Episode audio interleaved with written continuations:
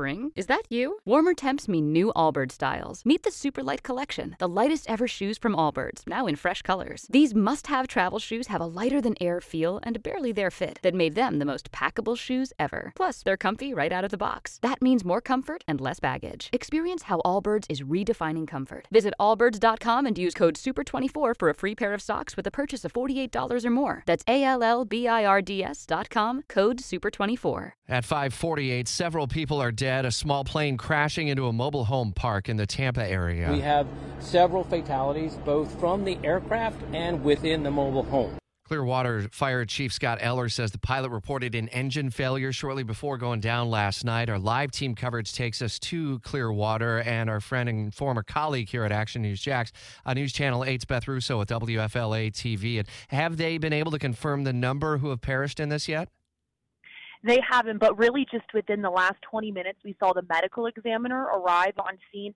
And the crews that have been out here overnight really do have a challenge on their hands because not only do they have to make sure the fire doesn't reignite, they have to keep control of any hot spots, they also are trying to not disturb this scene as much as possible because the NTSB has to get out here and then they have to perform their investigation. So they want all of that evidence in as much of the same place as possible so they can figure out exactly what caused this plane plane to go down. But crews out here are working to figure out how many fatalities there actually are. Like you heard the fire chief say, he says there could be multiple inside the home that was hit, as well as they're trying to figure out how many people, in addition to the pilot, if any, were on board that single engine plane that went down. How many mobile homes ultimately were hit? And a lot of these mobile homes in the Clearwater area, this is right along the bay there, uh, are, are really close together.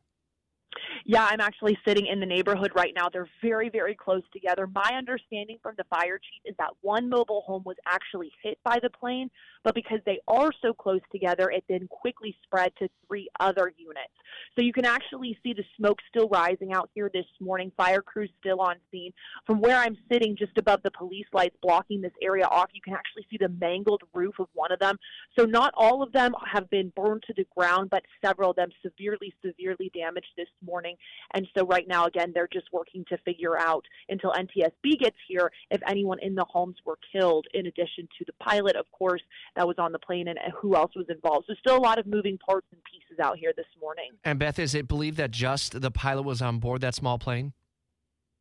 At this point, they say it's unclear. What we did receive just this morning, shortly before 4:30, was we got to hear the air traffic control conversation that happened as the plane was going down.